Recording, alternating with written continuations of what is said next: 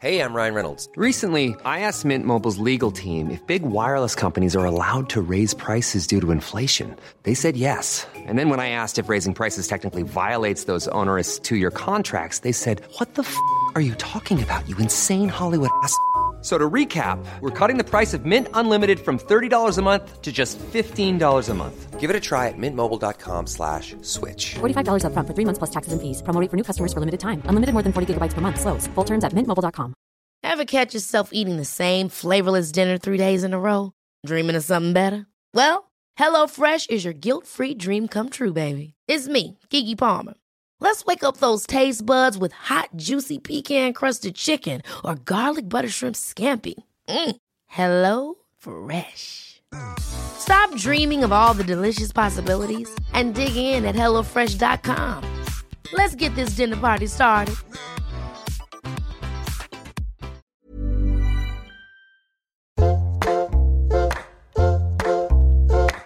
Hello and welcome to Table Manners. I'm Jessie Ware and I'm actually not with my mum today. We're doing this from different houses tonight. Don't know how I feel about it, mum. Are we going to be okay? No, you've neglected me, Jessie. I've barely seen you for two weeks. Listen, I also neglect my children, so I couldn't leave them tonight because my husband's babysitting his nieces. So sorry about that. Children come first tonight.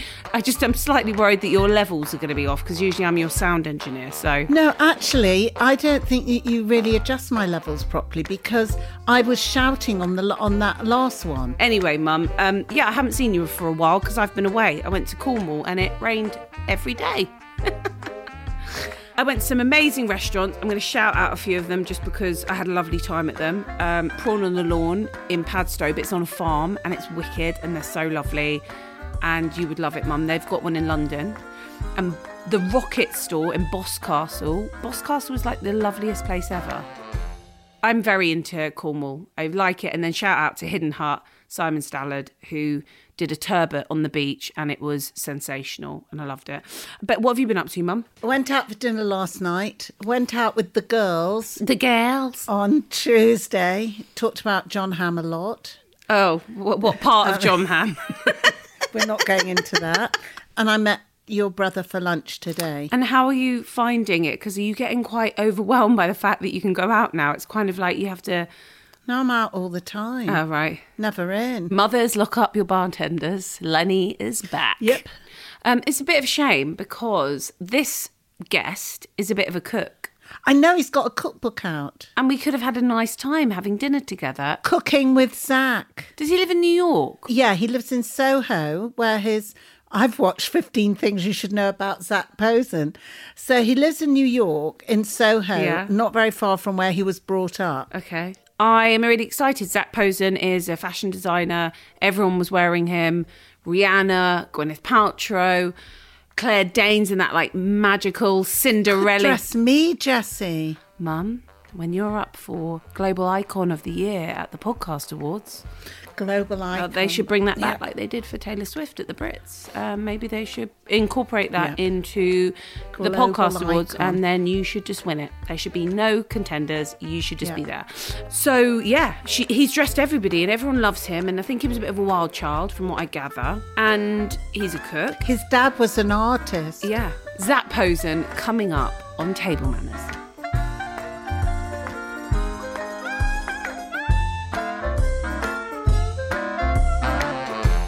Zac Posen, we've got you for an hour to chat about food. How are you? I'm excellent. I'm here in beautiful New York. How is New York? You know, New York is like seriously coming back alive right now. Um, you know, they did all this outdoor dining.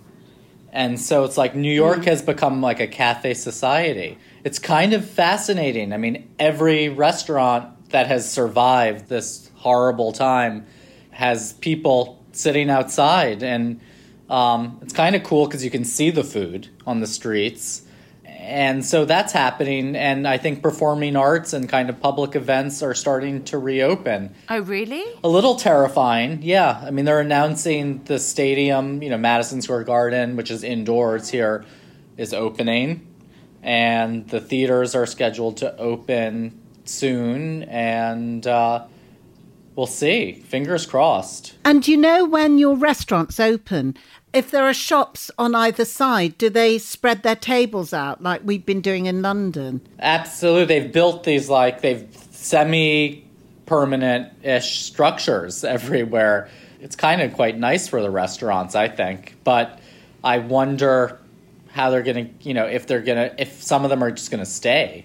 I mean, I don't know. You know, it's a little odd. I kind of think like everybody's under one roof. I don't know how this is helping airflow, but at least it's saving these businesses because, man, is the food in New York such a part of the city and I think everybody probably was really tired of ordering in or, or learning how to cook since so many people learned how to cook. So, where was the first restaurant that you were like, I need to go to that restaurant?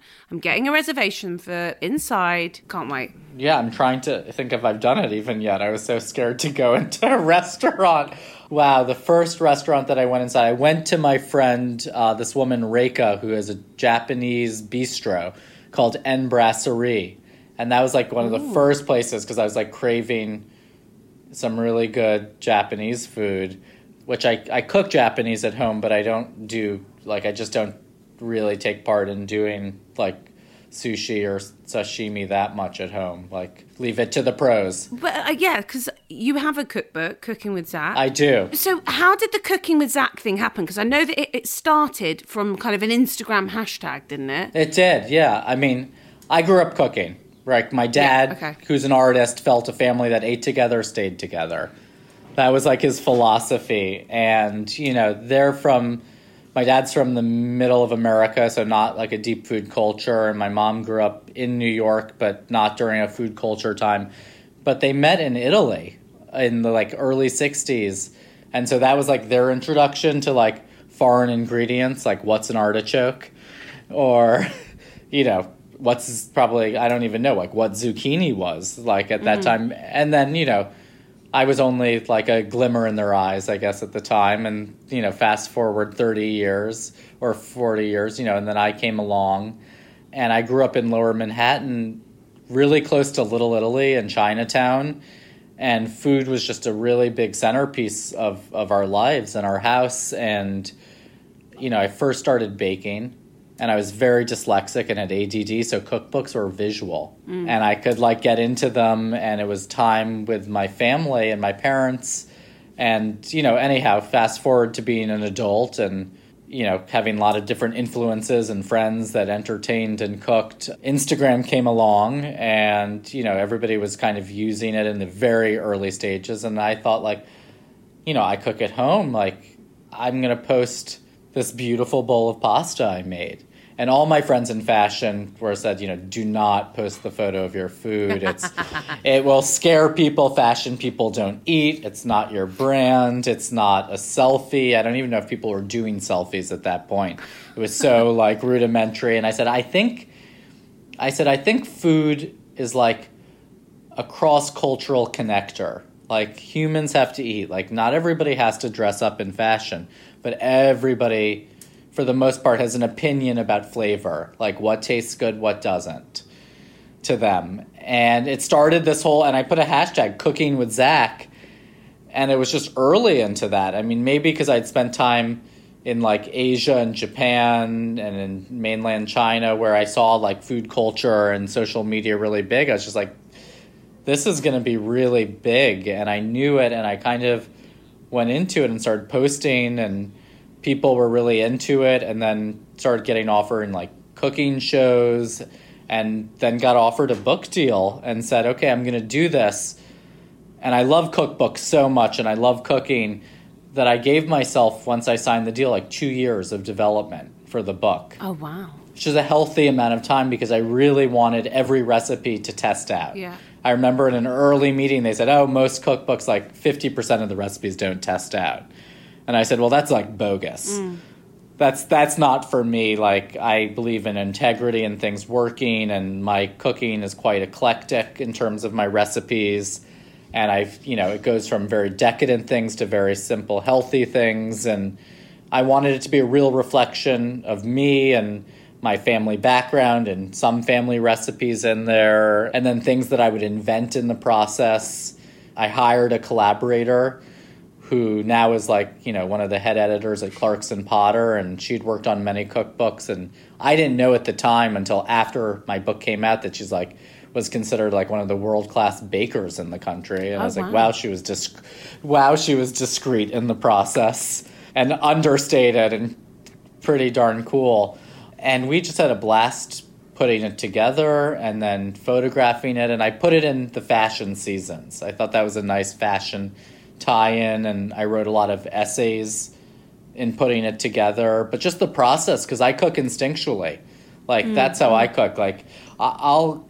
I'll scroll the internet just for like a quick reference of like a temp and a mm. time if I need to, but I really have now you know taught myself at least within my repertoire that I do you know my basics and from there I just elaborate. fashion and food like you cut you kind of you you skimmed on that just there like you kind of said well some people were kind of jokingly maybe being like oh don't post the pasta or maybe they're being quite serious did you ever feel like those two worlds had a conflict did you ever feel like there was a point where you were doing the cooking with zac and people were like Zac, we care about pre-fall. Like, chill out with the fucking Yes. spag bowl. O- on the social media for sure. With with my company absolutely. You know it'd be like are you a chef? Are you a fashion designer? Are you a host on tv i mean there was a moment when my book came out mm. where i was the cookbook was there. I was promoting the cookbook right? And posting my recipes. I had a feature documentary film that had been made on me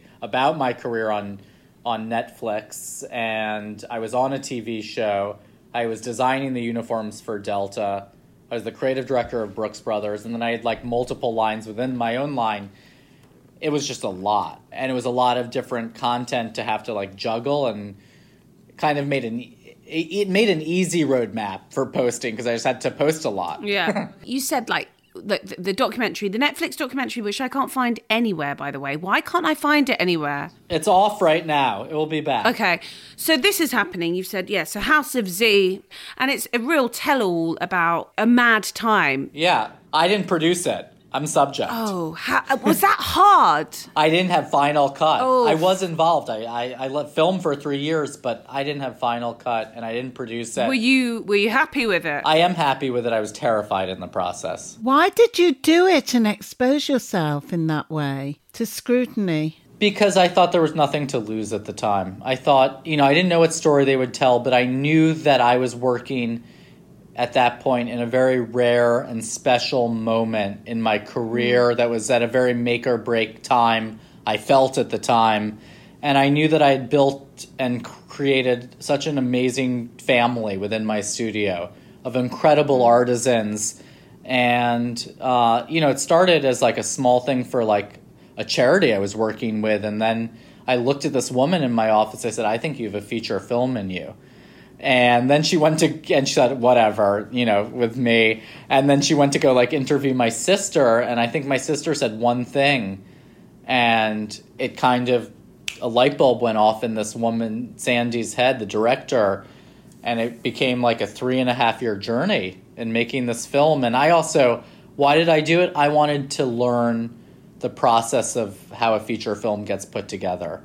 And I would use myself, uh, I guess, as as the subject, but also understand that whole experience and and take that risk. And I think creativity is about taking risk. I, I totally agree. So your sister, you mentioned Yeah. your sister. So I'm thinking, yeah, you're a New Yorker family, Yeah. living in Lower Manhattan, Yeah. and you you seem like the only family I've heard of that cook in New York. So your Yeah. family were cooking. Yeah. And like I want to know what they were cooking, what was on the dinner table and who was around that dinner table. Okay, so cooking, you know, was that my dad really, you know, he was a painter and his artist. So half of our loft we grew up in was a studio. And then, you know, at a certain time, six o'clock, he'd start cooking. And, uh, you know, it was everything from, you know, the family dishes. He would do like a pasta puttanesca, right? And, you know, that was really good and understanding like the flavor of what an olive could do to tomato sauce if kept really right. And what else? Like, he would definitely serve like a lot of bulgur wheat and this like chicken, tomato, and spinach and garlic dish with bulgur wheat was one of my favorites. Hmm. A real mix is what I would say. You know, then we had a, a local Italian place that still exists in Lower Manhattan on Houston Street called Raffetto's. So that was like the ravioli night. And then my mom would cook a, a Chinese meal, even though like we were right near Chinatown. Of like, that's in my cookbook, and it's kind of definitely a Americanized Chinese dish called kung pao shrimp, um, but with gingers and garlics and scallion and soy and probably a little brown sugar in it and shrimp coated, you know, in either a potato starch or a corn starch, so they would, you know, have a little crisp to them Yeah. pretty eclectic is what I would say, and uh, and worldly. I mean, I think it's centered around probably a love a lot of Italian food, and then holidays. Some traditional Jewish food would come into play, and you know, taking my grandmother's matzo ball. So, you know, my mom would make the matzo balls, and my dad would make the soup and the stock.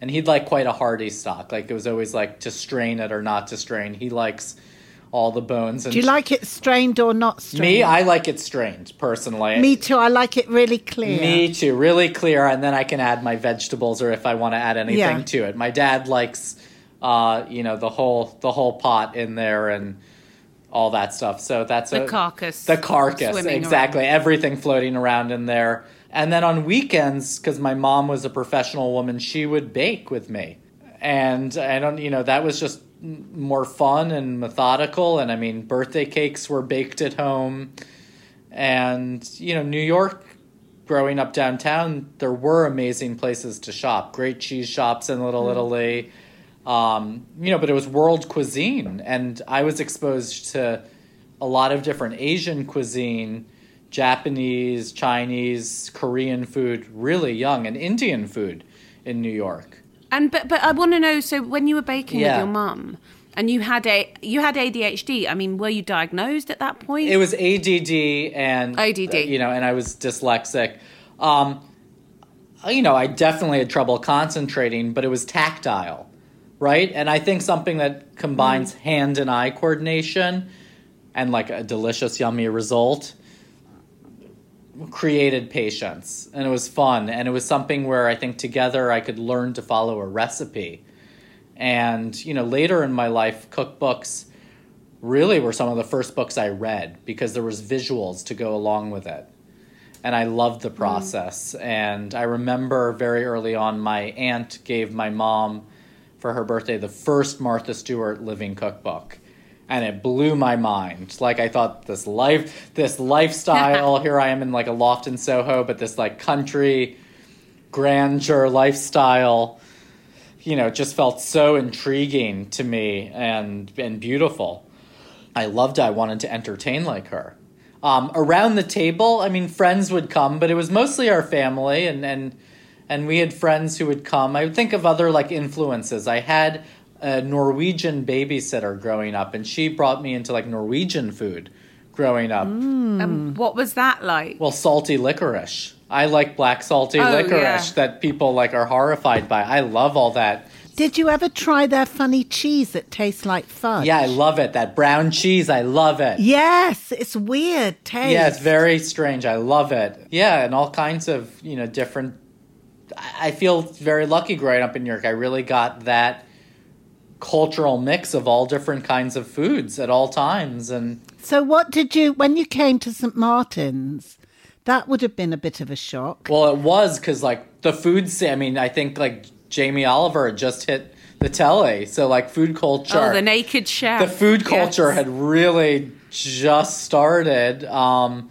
but I would buy my veggies in in Soho on the Market Street there, where I'd also buy my fabric. There were like street Berwick vend- Street. Yeah, Berwick Street. Exactly. There were Berwick Street. There were there was like a guy that would sell cuttings of fabric, right? Because that's what I could afford. I couldn't afford the fancy shops in Soho, but the cutting of fabrics I could play, and I'd buy my veggies there. But it was really shocking. I remember a I found a local Italian restaurant near where I was living. Where were you living? I was living in this basement apartment in a place called Lamb's Conduit Street. Oh, wow. Amazing. Are you going to say ciao Bella to me? Ciao Bella. Yeah, of course. They took care It's of me. still great. They're so great. I lived in this basement apartment on Mecklenburg Square. Like this one little building. It was kind of cool. Um, it- I could walk to school, and you know, it was it was it was it was weird. It was dark. It was a little wet, but it was kind of great. And Ciao Bella was there, and it had really good pizza. And those guys took care of me and like fed me when I couldn't when I would like you know run out of my spendings and uh, they fed me and fed my friends and like i'd have my espresso on my way to school and they really believed in me and that was like my spot That's so lovely. And they, they do the most generous, hefty portions of chunks of parmesan. And at the beginning, and I, I always respect that. They're still doing the breadsticks and still doing the chunky parmesan. And that is nice. You don't get that that much uh, anymore. and that and lamb's conduit street hadn't changed yet like it was still Oh, it's like, gorgeous not- now. i know that i went back and this whole area is like transformed but it was really sleepy and there was like while i was there like i think like one florist shop open there and like one other restaurant. But there were no restaurants in that area. I mean around the corner as i would go i guess you know closer to king's cross there was definitely more ethnic delicious food Yeah. there. But london was shocked the food thing was like shocking. And i don't even know like what i ate when i was there. But i do remember coming back to home for my first like summer break and my friend's mother said like freaked out and said my god you're skinny i turned into like you know a mod waif with curly hair and was the color green you know said what are they they don't have like they don't have you know are you not eating or there's no greens in in in london um i also i will say early early on while out at a nightclub Which nightclub? it was called the St. Moritz Club. Oh my God, it was so fun. Did you go to Gaz's Rockin' Blues? I went I'd go to Gaz and Rock and Blues, you know, every week, Oh my and I met two of who became like my British family. There, these two sisters named Poppy and Daisy de Villeneuve, and their mother's half American, and she was a model, and she's American. So I was able. It was really like I was so alone on my own in London, right, with just a lot of chutzpah and panache and uh, you know, kind of this whole new romantic look going on, but like 20 years later. And, you know, they kind of let me into their home. And so it was this real, you know, I'd go out to their house where they grew up in the countryside and, you know, have Thanksgiving and, you know, got to, brought into this whole other world that, you know, was so like I never expected. And that kind of brought me into the second place I lived, which was on Upper Portobello Road. And, you know, Nice, fancy. it wasn't fancy though then at all. Like it was, it maybe it was posh, but it really didn't feel it. The house was like falling apart, and A real scene there. it was a real scene, and I was really integrated into this, you know, whole moment and scene that was happening of all, you know, kind of the British, you know, models mixing with kind of, you know, the old families of Britain. And I really, and the rock and roll, the kids of the rock and rollers. And it was, you know, Lily Allen would be sitting on our like stoop.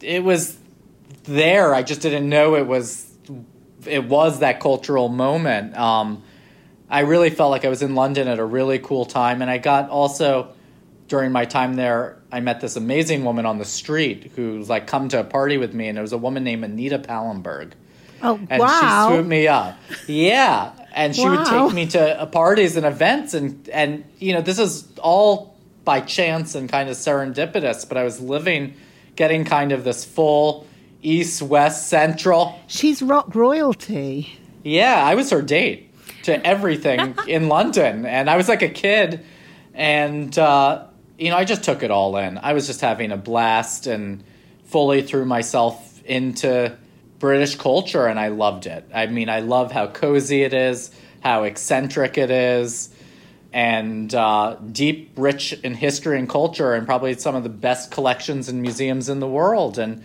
quite frankly, how well read young British kids are. I mean, there is nothing, I'm going to tell you something, there is nothing like going to the theater in London or to museums and hearing British children speak about what they're seeing, you know, especially when they're nerdy, it is just it's quite fabulous. I mean, and I, I don't, you know, I think it's deep in, in the educational culture there, um, and it's fun to, to witness and see. I really never thought I would leave, and you know, while I was there at St. Martin's, which was highly competitive, and the other thing to understand is St. Martin's was at that time on Charing Cross Road in the original campus, and I had incredible professors, but there was one class a week. The rest was assignments and presentations where you'd be you know, ripped to shreds in front of your class because it's such a competitive school and high standards. And I was much younger than everybody I was in class with, but it gave a lot of free time to explore. Um, my academic classes of my one weekly requirement at St. Martin's was I took uh, the history of Victoriana, England, mm. which was fascinating, fascinating. And then the history of London graveyards was my second year. Wow. did that did that ever in, be incorporated into any of your dresses or your shows? A hundred percent, fully, definitely. I mean, understanding, yes, the the whole long mourning period of Queen Victoria and the different breakdowns of colors that were added into it, the changing of the fashion plate because she had people got tired of wearing black. Basically, they're like, let's go to look at France.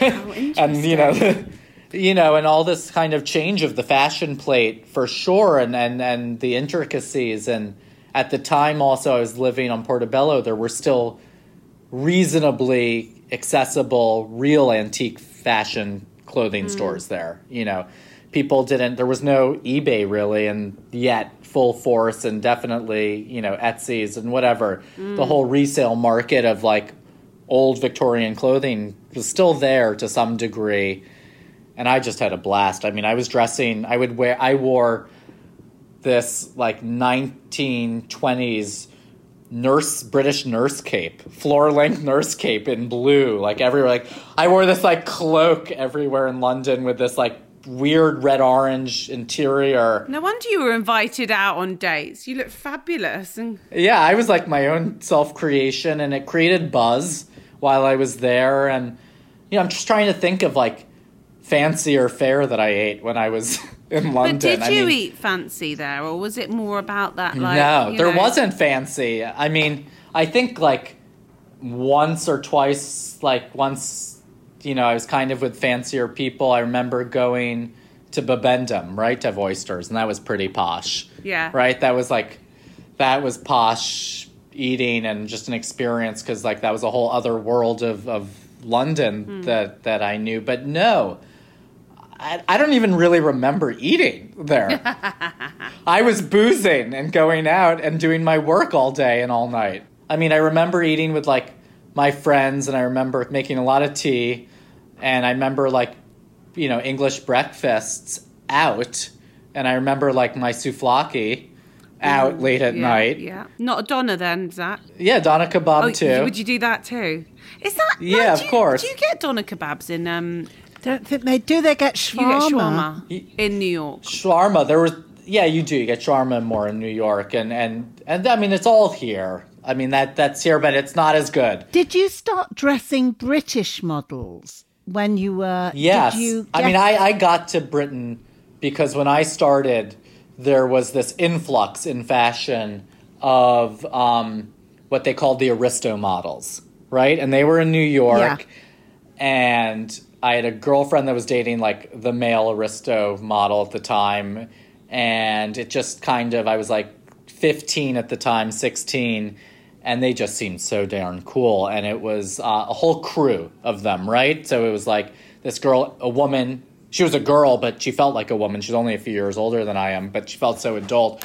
Uh, this young woman, Erin O'Connor, and Oh, yeah. and Karen Elson and Jade Parfitt and Sophie Dahl and I'm trying to who else uh, Liberty Ross and it was like a whole crew and that was my crew my teenage crew in New York they were all living in New York and it just and and this guy Dan Macmillan and they just seemed so out there and fabulous and cool and this other young lady named Iris Palmer that I fell in love with.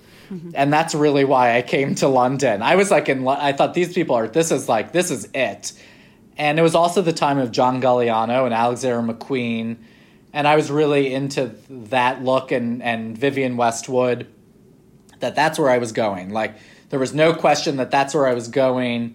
And they they went on this journey with me. I met them in New York, moved to London. Some of them moved back to London.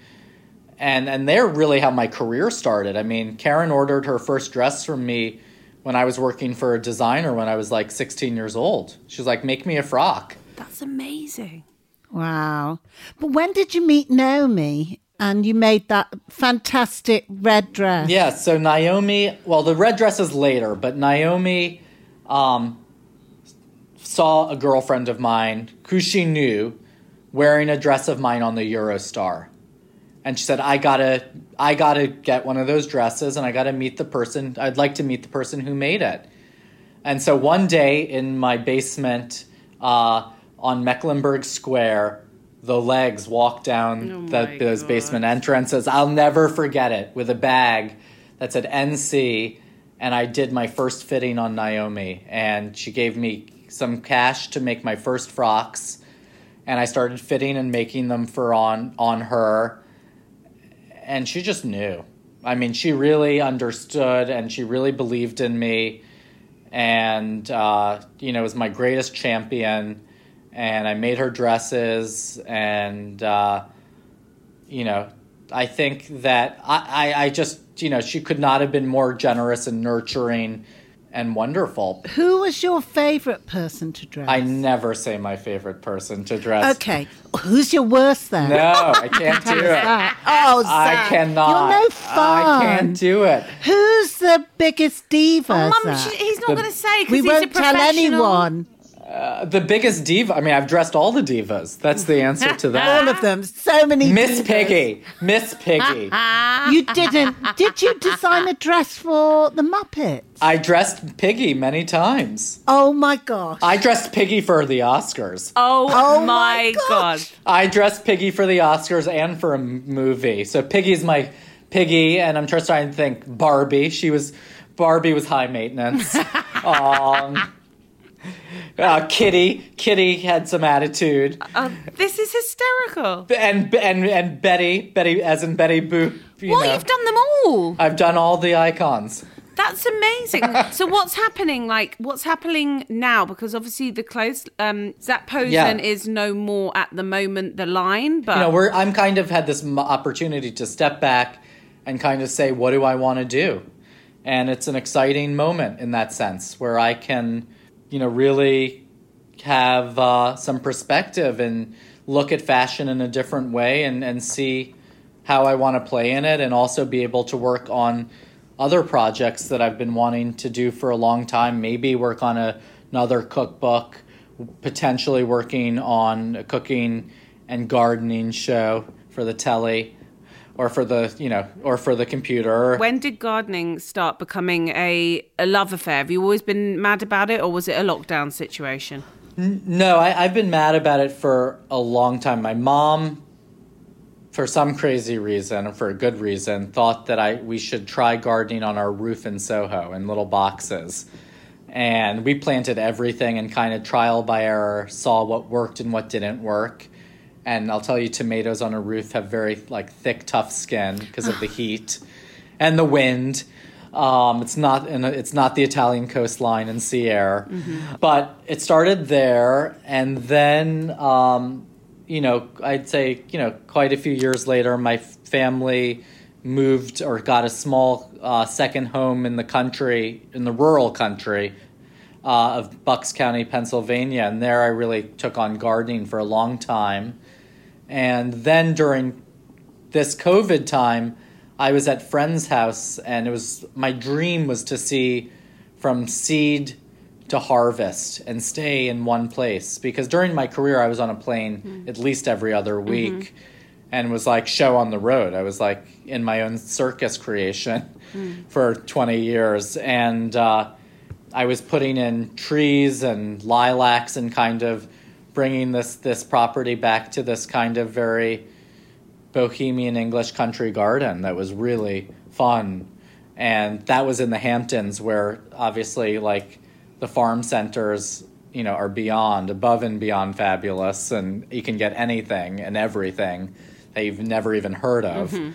And so, so I was just having a, you know, I was like in a, you know, gourmet food store with, you know, nothing else to do but to play with the ingredients. I don't know about you, but do you feel like you need to spend a bit more time waiting to do that cookbook because you probably put your heart and soul into it, and so now you need to discover more recipes, right? Totally. Yeah, and what the, and what the hook is like I'm in a very healthy mode with my food, which has been really Okay. fun, like really healthy. Like how healthy are we talking? Like what's what's going on with the Like a lot of vegetables, a lot of greens, and some fish for protein.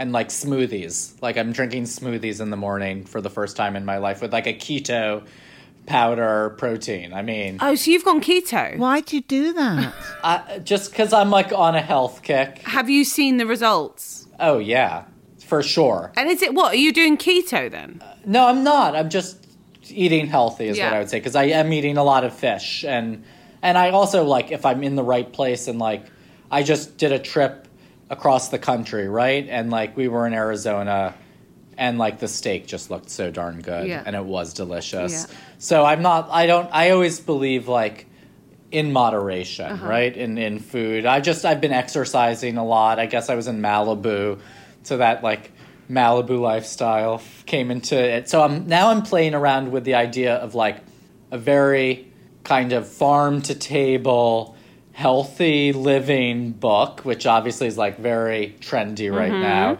Or if I do like flowers and dessert. do the flowers and dessert I love that. That's such a good title.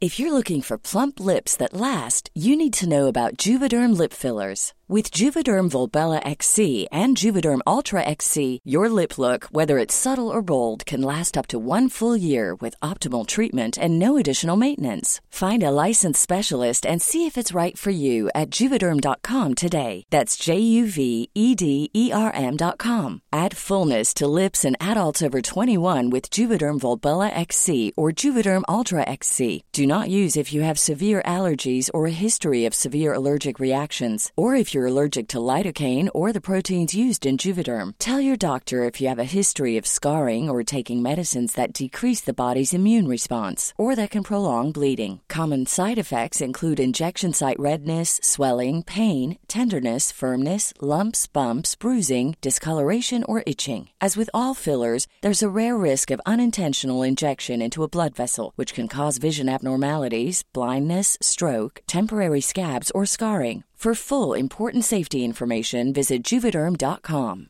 Ever catch yourself eating the same flavorless dinner three days in a row? Dreaming of something better? Well, HelloFresh is your guilt-free dream come true, baby. It's me, Keke Palmer.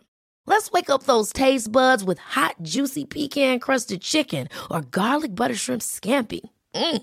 Hello Fresh. Stop dreaming of all the delicious possibilities and dig in at HelloFresh.com. Let's get this dinner party started.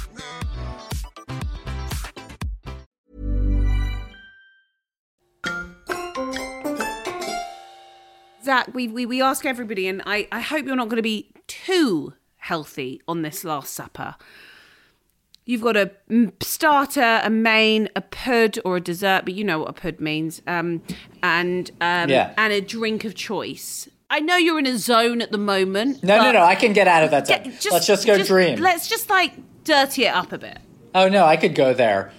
I mean, I definitely would start with oysters, like Okay. delicious Kumamoto oysters. Bring them on any day. Where do you have them from? Do you go do you go to a certain place to have them? Is there like a particular setting? Because I mean, my sister took me to the Sunset Tower, and I very much enjoyed my oyster at that Sunset Tower Hotel. Oh, that's oh, so I can like go like situational in my own garden. I would go there. Oh, okay, nice. Lilacs in bloom. Oh, lovely. And maybe like some soft, some fried like soft shell crabs on the side because like crunch Gorgeous. Uh, those are my favourite. and some good tartar sauce. You know, like Oh, delicious.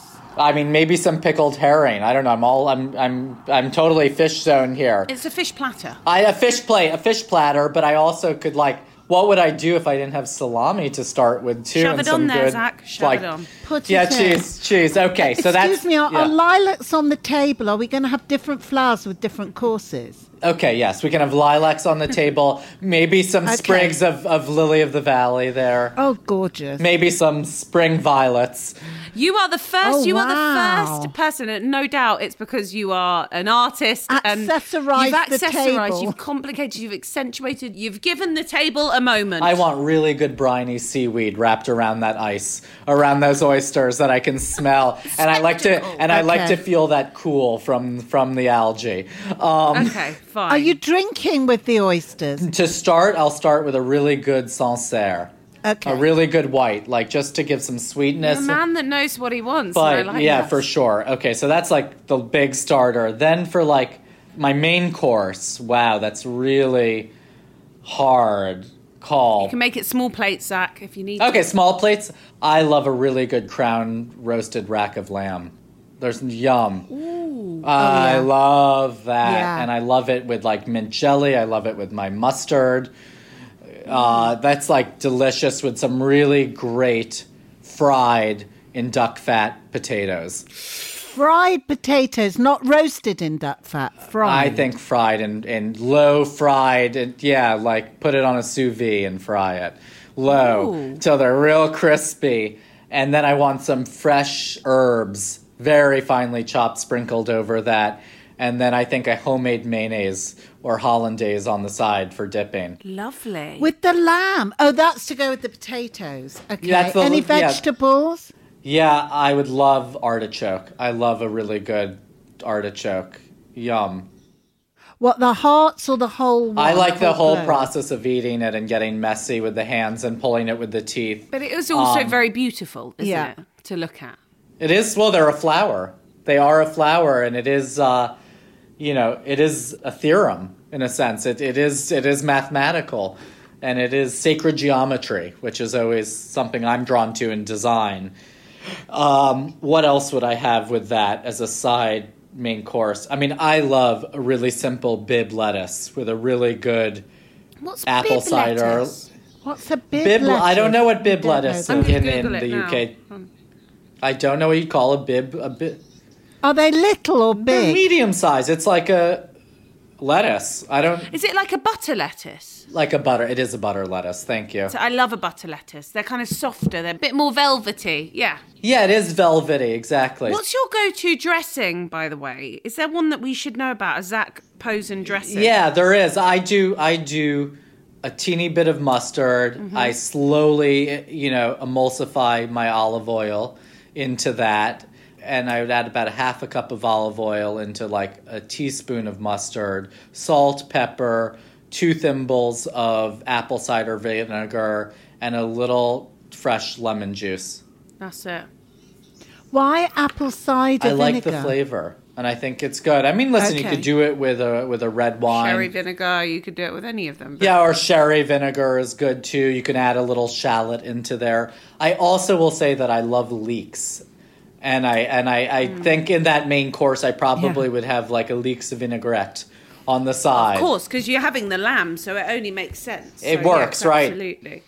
Okay, so we've got your main course going. Do you eat dessert? You bet I eat dessert. And I don't know, I'm trying to think like what the dream dream dessert is besides ice cream because I love I ice mean cream. emperor of ice cream. I can just do Which is your Well, flavour? I, I'm a real I love coffee ice cream. I love pistachio ice cream. Ah, I knew you were going to say that. Those I love pistachio. I love hazelnut, and I love chocolate. I mean, I'm crazy about that. And then recently, I just ordered and had delivered the most delicious licorice ice cream, and it wasn't too licoricey. It was Yeah, no, I've seen that. They had that on a, a MasterChef. it was really good. cream. And then I would have to say, I love a chocolate mousse. I feel like you? Yeah, Zac, you would a French really. one that's But runny. Mum, I feel like Zac is totally. Ne- Zac needs to come around for dinner because this is very much Mum's forte. This meal. yeah, but not the oysters. I know you made such a face with the oysters. What would you start with? Well, we talk about this. a mo- I like English roast dinners. So Yeah. your your lamb isn't very far away from that. I love a good rack of lamb. But what do you start with in an English Um, roast dinner? A soup? Well, I would always choose my mum's chicken soup, but um, but I Yeah. feel like lots of people would start with like a chicken liver pate, maybe a parfait, or Yeah, I, I like Yeah. smoked salmon. I do too. I like m- I like mussels. I had them last Smoked night. mussels That was nice. or just mussels?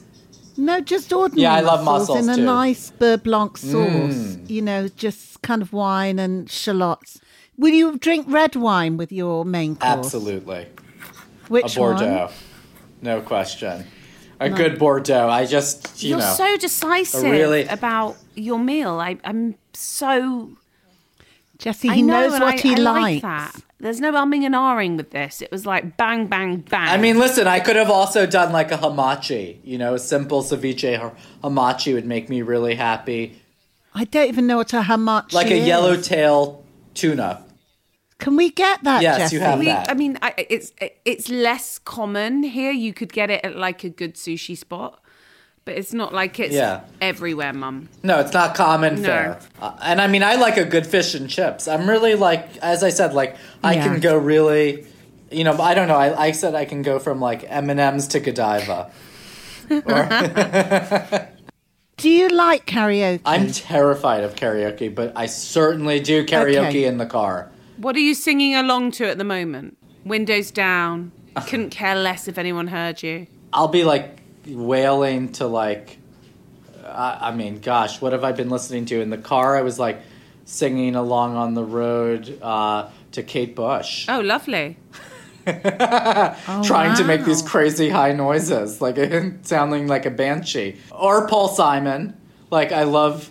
Paul Simon. Yeah, I like And then Paul I can go like American musical songbook. Like you know, I'll, I'll listen to like Oklahoma.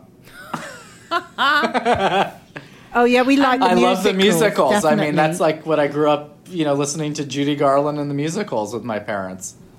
Zac Posen, thank you very much for talking so decisively about food. And um, it's been a pleasure. Wish we could chat for longer. We'll have to meet in the flesh and go out for dinner at Yes. some point. And thank you. And good luck with like everything that's going on. And I can't wait to see what you do next. Thank you. Have a wonderful day. Lovely to meet you, Thanks, two lovely Zac. ladies. Mother and daughter duo, nothing better.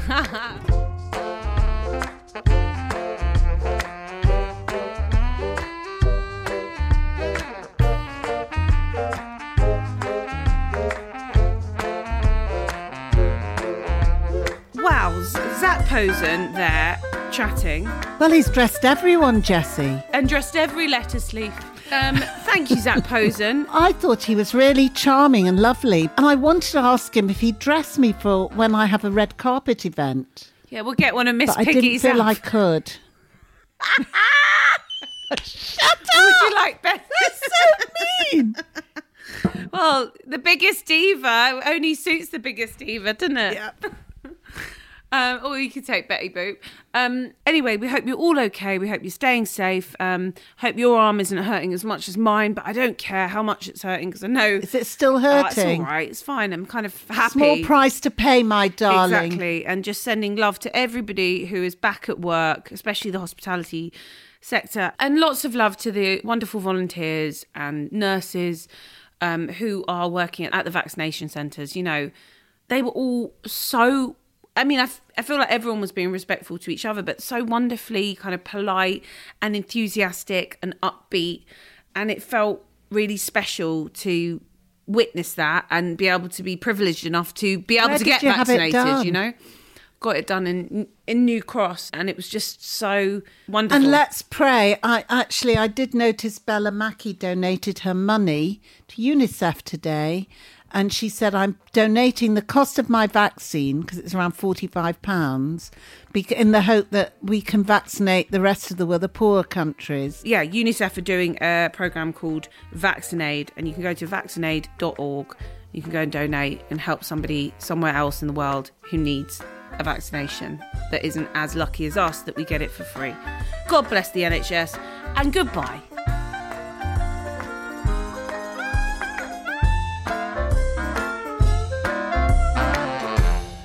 The music you've heard on Table Manners is by Peter Duffy and Pete Fraser.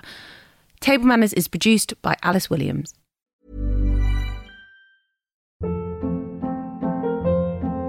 Hold up. What was that? Boring. No flavor. That was as bad as those leftovers you ate all week. Keke Palmer here, and it's time to say hello to something fresh and guilt-free. Hello Fresh. Jazz up dinner with pecan-crusted chicken or garlic butter shrimp scampi. Now that's music to my mouth. Hello Fresh. Let's get this dinner party started. Discover all the delicious possibilities at hellofresh.com.